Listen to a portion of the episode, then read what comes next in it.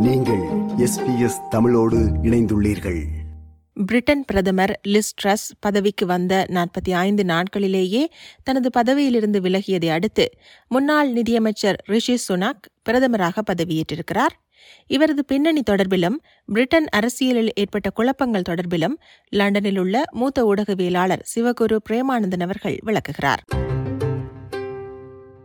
வணக்கம் பிரேம் அவர்களே. வணக்கம் ரேணுகா.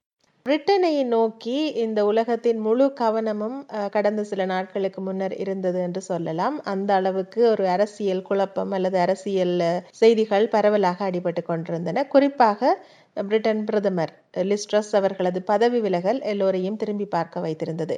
இந்த பிரிட்டன் அரசியல் நிலவுகின்ற குழப்பம் அல்லது அவரது பதவி விலகல் இவற்றின் பின்னணியை எங்களுக்கு சற்று விளக்க முடியுமா? ஆம் நிச்சயமாக. அந்த பின்னணியை பார்க்க வேண்டுமானால் நீங்கள் கொரோனா பெருந்தொற்று காலத்திற்கு செல்ல வேண்டும்.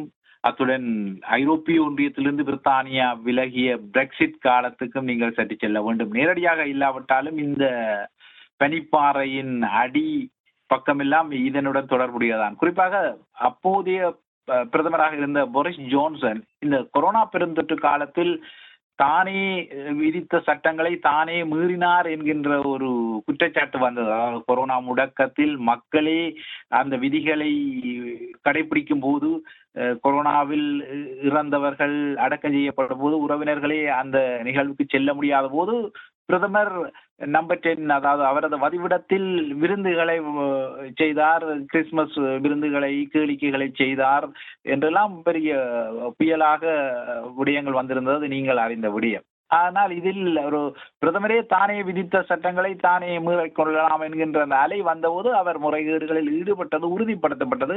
அந்த வகையில் அஹ், பிரித்தானியாவின் வரலாற்றில் ஒரு பிரதமருக்கு அபராதம் விதிக்கப்பட்டது. அதன் பின்னர் தான் அதாவது பிரதமர் இந்த விடயத்தில் முறையாக நகரவில்லை என்கின்ற அடிப்படையில் உள்ளக ரீதியில் கன்சர்வேட்டிவ் கட்சிக்கு பிரச்சனைகள் வெடித்தன கிளர்ச்சிகள் உருவானவை. இப்போதைய பிரதமரான ரிஷி சுனாக் தான் அதை ஆரம்பித்து வைத்தார். ஒரு வகையில் கன்சர்வேட்டிவ் கட்சியை பொறுத்தவரை அவர் ரிஷி சுனாக் பொரிஸ் ஜோன்சனின் முதுகில் குத்தியதாகவும் அதன் பின்னர் பதவி விலகல் இடம்பெற்றது. அதன் பின்னர் பொரிஸ் ஜோன்சனே வேறு வழியின்றி பதவி விலகியதெல்லாம் நீங்கள் அறிந்தபடியும் அதன் பின்னர் அடுத்ததாக இந்த போட்டியில் லிஸ்ட்ரஸ் வருகின்றார். அதே போல இந்த போட்டி களத்தில் இப்போதைய பிரதமரான ரிஷிசுனாக்கும் வந்தார். ஆனால் கன்சர்வேட்டிவ் கட்சியின் உறுப்பினர்களிடம் ரிஷிசுனாக்கை விட அஹ், லிஸ்ட்ரஸுக்கு ஆதரவு இருந்தது. அதனால் இந்த வாக்கெடுப்பில் அவர் பிரதமராக வந்தார். ஆனால் அவர் அப்போது பிரதமராக வரும்போது சில விடயங்களை ரிஷி சுனாக் ஒரு முன்னாள் நிதியமைச்சர் என்ற வகையில் எச்சரித்திருந்தார்.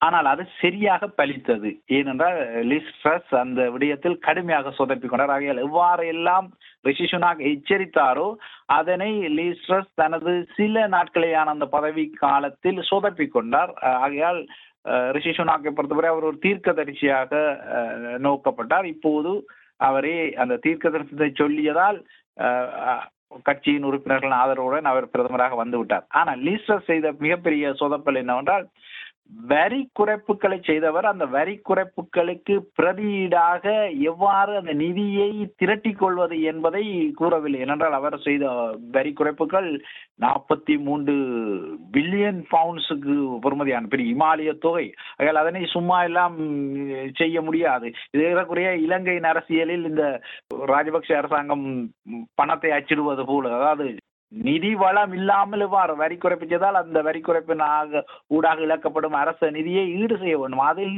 லிஸ்ட்ரஸ் சொதப்பியிருந்தால் இது மிகப்பெரிய பொருளாதார அதிர்வுகளை ஏற்படுத்தியது. பவுன்ஸ் நாணயம் வரலாற்றில் இல்லாத வகையில் வீழ்ச்சி அடைந்தது. பொருளாதாரம் தளம்பியது. ஓய்வூதியக்காரர்களுக்கு எவ்வாறு ஓய்வூதியத்தை எதிர்காலத்தில் செலுத்துவது என்ற கேள்விகள் எழுந்தன. இதற்கிடையில் ரஷ்யாவின் உக்ரைன் மீதான போர் மிகப்பெரிய ஒரு எரிசக்தி வள நெருக்கடியை அதை பிரித்தானியா என்றல்ல உலகளாவிய ரீதியில் ஏற்படுத்தி இருக்கின்றது ஆஸ்திரேலியா உட்பட. ஆகையால் இவ்வாறான பெரும் பொருளாதார நெருக்கடியில் இவ்வாறான சொதப்பல்களை செய்வது ஒரு தற்கொலைக்கு சமன். அந்த நகர்வை லீஸ்டர் செய்தார். இது மிகப்பெரிய குழப்பத்தை பிரித்தானிய பொருளாதாரத்தில் ஏற்படுத்தியது. ஆனால் அவர் லீஸ்டர்ஸை பொறுத்தவரை அவர் ஒரு வகையில் இந்த நகர்வுகளையெல்லாம் அவரே செய்தாலும் அவர் தனது நிதியமைச்சரை பலிக்கடா ஆக்கினார். அவர் அ- அதனால் அவரது நிதியமைச்சர் பதவி விலகினார். ஆனால் உண்மையில் நிதியமைச்சர் எய்தவனிற்கு அம்பு நுவது போல நிதியமைச்சர் இதனை செய்யவில்லை. அது லீஸ்டர்ஸின் பணிப்பில் தான் அது நகர்த்தப்பட்டது. இதன் பின்னரும் நிதியமைச்சர் குவாசி கோராங் பதவி விலகிய பின்னரும் லிஸ்ரஸால் நின்று பிடிக்க முடியவில்லை. அதன் பின்னர் அவரது உள்துறை அமைச்சர் இப்போதும் அவர்தான் உள்துறை அமைச்சராக மீண்டும் ரிஷிஷனாக்கால் தெரிவு செய்யப்பட்டிருக்கிறார் சுயல்லா பிரேமன் அவர் பதவி விலகினார். அதன் பின்னர் லீஸ்டர்ஸின் டொமினோ கட்டைகளும் சரிந்ததால் மீண்டும் ஒரு கன்சர்வேட்டிவ் கட்சி ஒரு உள்ளக நெருக்கடியை எதிர்கொண்டு புதிய தலைமைத்துவ சிக்கல் எதிர்கொண்டு இப்போது ஓரளவுக்கு பிரதமராக பிரித்தானிய வரலாற்றில் வெள்ளை இன அல்லாத ஒரு பிரதமர் அதுவும் குறிப்பாக ஆசிய பூர்வீகத்தை கொண்ட முதலாவது பிரதமரும் கூட அவர் உருவாகி இருக்கிறார் லீஸ்ட்ரஸ் பிரித்தானிய வரலாற்றில் ஒரு மிக தோல்வி அடைந்த ஒரு பிரதமராக வெளியேறியிருக்கிறார். நேற்று அவர் அந்த பதவி பிரியாவோட உரையில் அவர் அதற்காக மன்னிப்பு கோரவில்லை என்பதும் இங்கு குறிப்பிடத்தக்கது. சரி நீங்கள் குறிப்பிட்டது போன்று முதல் தடவையாக அங்கே ஒரு இந்திய பூர்வீக பின்னணி கொண்ட ஒருவர் பிரதமராக வந்திருக்கின்றார். அவரது பின்னணி பற்றி இன்னும் சற்று விரிவாக சொல்ல முடியுமா? அதே போன்று அவரது ஆளுமை எப்படி பிரிட்டன் அரசியலில் எதிரொலிக்க போகிறது என்ற உங்களது பார்வையையும் பகிர்ந்து கொள்ளுங்கள். உண்மையில் ஆளுமை என்று நோக்கினீர்களானால் உண்மையில் ஓரளவிற்கு அவர் பிரித்தானியர்களிடம் ஒரு ஆளுமை மிக்க நிதியமைச்சராக பதிவாகியிருக்கின்றார் அதனை மறுக்க முடியாது. அவரது எதிரிகளும் மறுக்க முடியாது. ஏனென்றால் அந்த கொரோனா பெருந்தொற்று காலத்தில் பிரித்தானியா அல்ல உலகமே நெருக்கடியில் இருந்தபோது பிரித்தானியார்களை வெற்றிகரமாக மீட்ட ஒரு நிதியமைச்சர் என்ற பதிவு அவருக்கு இருக்கின்றது. அது விமர்சனங்களுக்கு அப்பால் இருக்கின்றது. என்னென்றால் அந்த ஃபேலோ எனப்படும் அந்த கொரோனா பெருந்தொற்று காலத்தில் தமது பணிகளை செய்ய முடியாதவர்களுக்கான அந்த கொடுப்பனவுகளை அவர் வழங்கினார். அதே போல வணிகங்களுக்குரிய கொடுப்பனங்களையும் வழங்கினார். இது ஒரு இமாலய செலவீனமாக இருந்தாலும் அந்த வகையில் அவரது அந்த நிதி அமைச்சக பொறுப்பு ஓரளவு பிரித்தானியர்களால் ஏற்கப்பட்டது. அந்த கொரோனா பெருந்தொற்று காலத்திலிருந்து பிரித்தானிய பொருளாதாரத்தை மீட்பதற்கு உதவி செய்தவர் என்ற அடிப்படையில். அதற்கு முதலே நீங்கள் ஏற்கனவே கூறியது போல அவர் ஒரு ஆசிய பூர்வீகத்தை கொண்டவர். ஆனால் ஆசிய பூர்வீகம் என்றவுடன் இந்தியா என்றவுடன் ஏதோ வறுமையான ஒரு பின்னணி என நினைக்கப்படாது. அவர் மிக செல்வந்தமான குடும்பத்தில் தான் இருக்கிறார். இப்போது குறிப்பாக அவரது மனைவியான அக்ஷரா. பிரித்தானியாவில் மிகப்பெரிய ஒரு கோடீஸ்வரி அதாவது பிரித்தானியாவின் முடியாட்சியில் இல்லாத அளவிற்கு அவரிடம் எழுநூறு மில்லியன் அளவிற்கான வளத்தை கொண்டிருக்கின்றார். அந்த வகையில் அவர் ஊடாகவும் ரிஷிஷுனாக் ஒரு மிகப்பெரிய ஒரு செல்வந்த பின்னணியுடன் தான் இருக்கின்றார். என்றால் அக்ஷரா உங்களுக்கு தெரியும் இன்ஃபோசிஸ் நாராயணமூர்த்தியின் மகள். இன்ஃபோசிஸுக்கு அவருக்கு கொஞ்சம் பங்குகள் எடுக்கின்றது ஒரு வீதத்துக்கும் குறைவான பங்குகள் எடுக்கின்றது. பிரித்தானியாவின் ஐம்பத்தி ஏழாவது பிரதமர் என்ற வகையில் அது ஒரு புதிய வரலாற்று பதிவு தான் வெள்ளையின அல்லாதவர் பிரதமர் ஏற்கனவே நான் கூறினேன். அதே போல ஆசிய பூர்வீகத்தை கொண்டவர் ஒரு செல்வந்த குடும்பத்தின் பின்னணியில் இருந்தவர் இந்த கல்வி பின்னணியும் கொண்டவர். முதன் முறையாக நம்பர் டென்னுக்கு அதாவது பிரித்தானிய பிரதமர் வதிவிடத்துக்குள் ஒரு இந்து பிரதமர் இந்து அடையாளத்துடன் ரிஷி சுனாக் பதவியேற்றுக்கிறார். தான் ஒரு இந்து என்பதை அவர் எப்போதுமே மறைத்ததில்லை. தனது பின்னணி குறித்து அவர் எப்போதுமே பெருமைப்படக்கூடிய ஒருவராகத்தான் இருக்கின்றார். ஆகையால் இப்போது ரிஷி சுனாக்கின் இந்த ஆசிய பூர்வீகம் அடிப்படையில் சில கன்சர்வேட்டிவ்காரர்களுக்கு அதாவது இப்போதும் பிரித்தானியாவிலும் ஓரளவிற்கு இந்த இனத்துவேசம் நிறத்துவேசம் இருக்கத்தான் செய்கிறது. அவர்கள் ரிஷி சுனாக் பதவியேற்ற பின்னர் அடிப்படையில் சில கன்சர்வேட்டிவ் கட்சி உறுப்பினர்கள் தமது கட்சியின் உறுப்புரிமைகளை மீளெடுப்பதாக எல்லாம் நேற்று செய்திகள் வந்தன. ஆனால் இது எந்த அளவிற்கு இது விஸ்வரூபம் எடுக்குமா இல்லை தனியுமா என்பதை இனி வரும் நாட்கள் தான் தீர்மானிக்க கூடும். ஆனாலும் ஒரு பிரதானியாளர் வரலாற்றில் அதுவும் முதன்முறையாக ஏழு வருடங்களுக்கு முன்னர் தான் ஒரு புதிய நாடாளுமன்ற உறுப்பினராக நுழைந்தவர் இன்று மிக குறுகிய காலத்தில். என்றால் பிரித்தானியாவில் சீனியரைட்டி அடிப்படையில் பார்த்தீர்கள் மூத்தவர்கள் எல்லாம் கன்சர்வேட்டிவ் கட்சியில் இருக்கிறார்கள். ஆனால் ஏழு வருடத்தில் நாடாளுமன்ற அனுபவம் கொண்ட ஒருவர் பிரதமராக வார என்பது ஒரு சாதனையாகத்தான் இருக்கின்றது.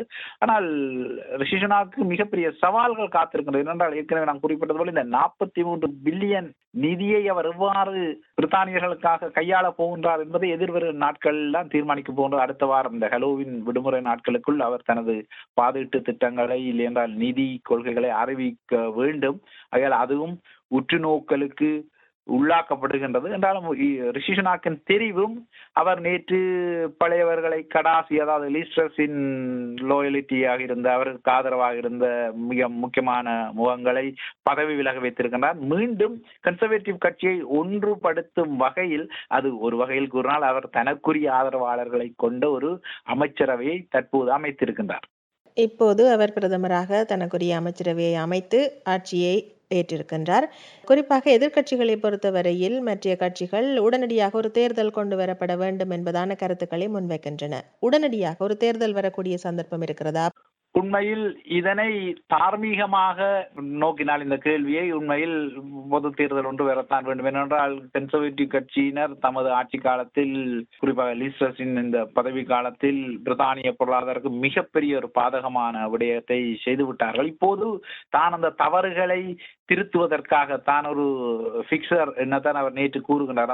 இந்த தவறுகளை திருத்துவதற்காகத்தான் நான் பிரதமர் பொறுப்பில் வந்திருக்கின்றேன் என ரிஷி சுனா கூறுகின்றார். ஆனால் எதிர்கட்சிகளை பொறுத்தவரை ரிஷி சுனாக் மக்கள் ஆணை மூலம் பிரதமராக வந்தவர் அல்ல என்பதால் ஏற்கனவே எதிர்கட்சிகளுக்கும் அவ்வாறு கூறுவதற்கு கடுமையான வலு இல்லை. ஏனென்றால் கன்சர்வேட்டிவ் கட்சியினர் அவ்வாறுதான் கட்சி உள்ளக ரீதியில் தமது கட்சி தலைவராக வருபவர் தான் பிரதமராக பெற முடியும் என்கின்ற நியதியை கொண்டிருக்கின்றார்கள். அதன் அடிப்படையில் தான் கடந்த பிரதமர்கள் வந்தார்கள். ஆனால் தார்மீகமாக அடிப்படையில் எல்லாரும் வருகின்றீர்கள் போகின்றீர்கள் சொதப்பிக் கொள்கின்றீர்கள் ஆகையால் ஏன் இதனை ஒரு பொது தேர்தலுக்கு சென்று மக்கள் தீர்மானிக்கட்டும் பிரித்தானியாவை யார் ஆள்வது என்று தீர்மானிக்கும். அதனால் உடனடியாக பொது தேர்தலுக்கு அழைப்பு விடுத்துக் கொள்ளுங்கள் என கூறிக்கொள்கின்றார்கள் ஆனால் இது தார்மீகமாகத்தான் வலு இருக்கிறது. ஆனால் அரசியல் விதிகளின்படி பார்த்தீர்களானால் இரண்டாயிரத்தி இருபத்தி ஐந்தாம் ஆண்டு ஜனவரி மாதம் வரை கன்சர்வேட்டிவ்களுக்கு ஏற்கனவே கடந்த பொது தேர்தலில் வழங்கப்பட்ட மக்களான ஆட்சியை நடத்துவதற்கு இருக்கின்றது. ஆக அதனை அதனால் தான் இப்போதைக்கு உடனடி பொது தேர்தல் இல்லை என்பதை ரிஷி சுனாக்கும் கூறியிருக்கின்றார். ஆனால் யுனைடெட் கிங்டம் அதாவது ராஜ்யங்களின் ஒன்றுபட்ட ஒரு தேசம் இது. ஆகையால் ஸ்கொட்லாந்தும் அந்த பொது தேர்தலை தான் கூறுகின்றது. பிரதான எதிர்கட்சியான தொழிற்கட்சி கூறுகின்றது. ஏனைய லிப்டிமா இருக்கலாம் அதாவது தாராளவாத ஜனநாயக கட்சியாக இருக்கலாம். அனைத்து கட்சிகளும் பொது தேர்தலுக்கு செல்லுங்கள் என்ற கோரிக்கையை தான் விடுக்கின்றனர். ஆனால் இப்போதைய நிலையில் நிச்சயமாக தெரியும் கன்சர்வேட்டிவ்களுக்கு பொது தேர்தலுக்கு சென்றால் மிகப்பெரிய ஒரு வெற்றிக்கனி எதிர்கட்சியான தொழிற்கட்சியின் மடியில் விழும் என்பது தெரியும். என்றால் பிரித்தானியர்கள் இப்போது தொழிற்கட்சியை விரும்புகின்றார்கள். இப்போது ஒரு தேர்தல் நடந்தால் கன்சர்வேட்டிவ் கட்சியை விட முப்பது சதவீதத்துக்கும் அதிகமான முன்னிலையில் தொழிற்கட்சி வெற்றி பெறும் என்ற கணிப்புகள் எல்லாம் இருக்கின்றது. ஆகையால் இதுவும் ஒரு தற்கொலைக்கு சமானமான முடிவு. ஆகையால் இயன்ற வரை மக்களுக்கு ஏதாவது நல்லதை செய்து ஓரளவு அந்த இரண்டு வருட காலத்தை கழித்த பின்னர் பொது தேர்தலுக்கு செல்லலாம் என்பதுதான் கன்சர்வேட்டிவ்களின் வியூகமாக இருக்கின்றது. ஆனால் ரிஷிஷனாக எதிர்வரும் நாட்களில் நகர்த்த உள்ள திட்டங்கள் மீண்டும் மக்களை உழுப்ப தொடங்கினால் இல்லையென்றால் முறையான திட்டங்களை அவர் முன்வைக்க தவறினால் இனி கன்சர்வேட்டிவ்களால் மீண்டும் ஒரு அரசாங்கத்தை உருவாக்க முடியாது. இதுதான் அவர்களுக்குரிய சிவப்பு எச்சரிக்கை கோடாக இருக்கின்றது. ரிஷிஷனாக்கும் இந்த விடயத்தில் சொதப்பி கொண்டால் பொது தேர்தலுக்கு செல்வதை தவிர வேறு வழி இல்லை. இதில் மக்களின் கோரிக்கையும் வலிக்கும் என்பதுதான் நிலைப்பாடாக இருக்கின்றது. மிக்க நன்றி பிரேம் அவர்களே. தெளிவாக விளக்கினீர்கள். மீண்டும் மற்றொரு சந்தர்ப்பத்தில் சந்திப்போம். வணக்கம். வணக்கம் ரேணுகா. இது போன்ற மேலும் பல நிகழ்ச்சிகளை கேட்க வேண்டுமா? Apple podcast Google podcast Spotify என்று பாட்காஸ்ட் கிடைக்கும் பல வழிகளில் நீங்கள் நிகழ்ச்சிகளை கேட்கலாம்.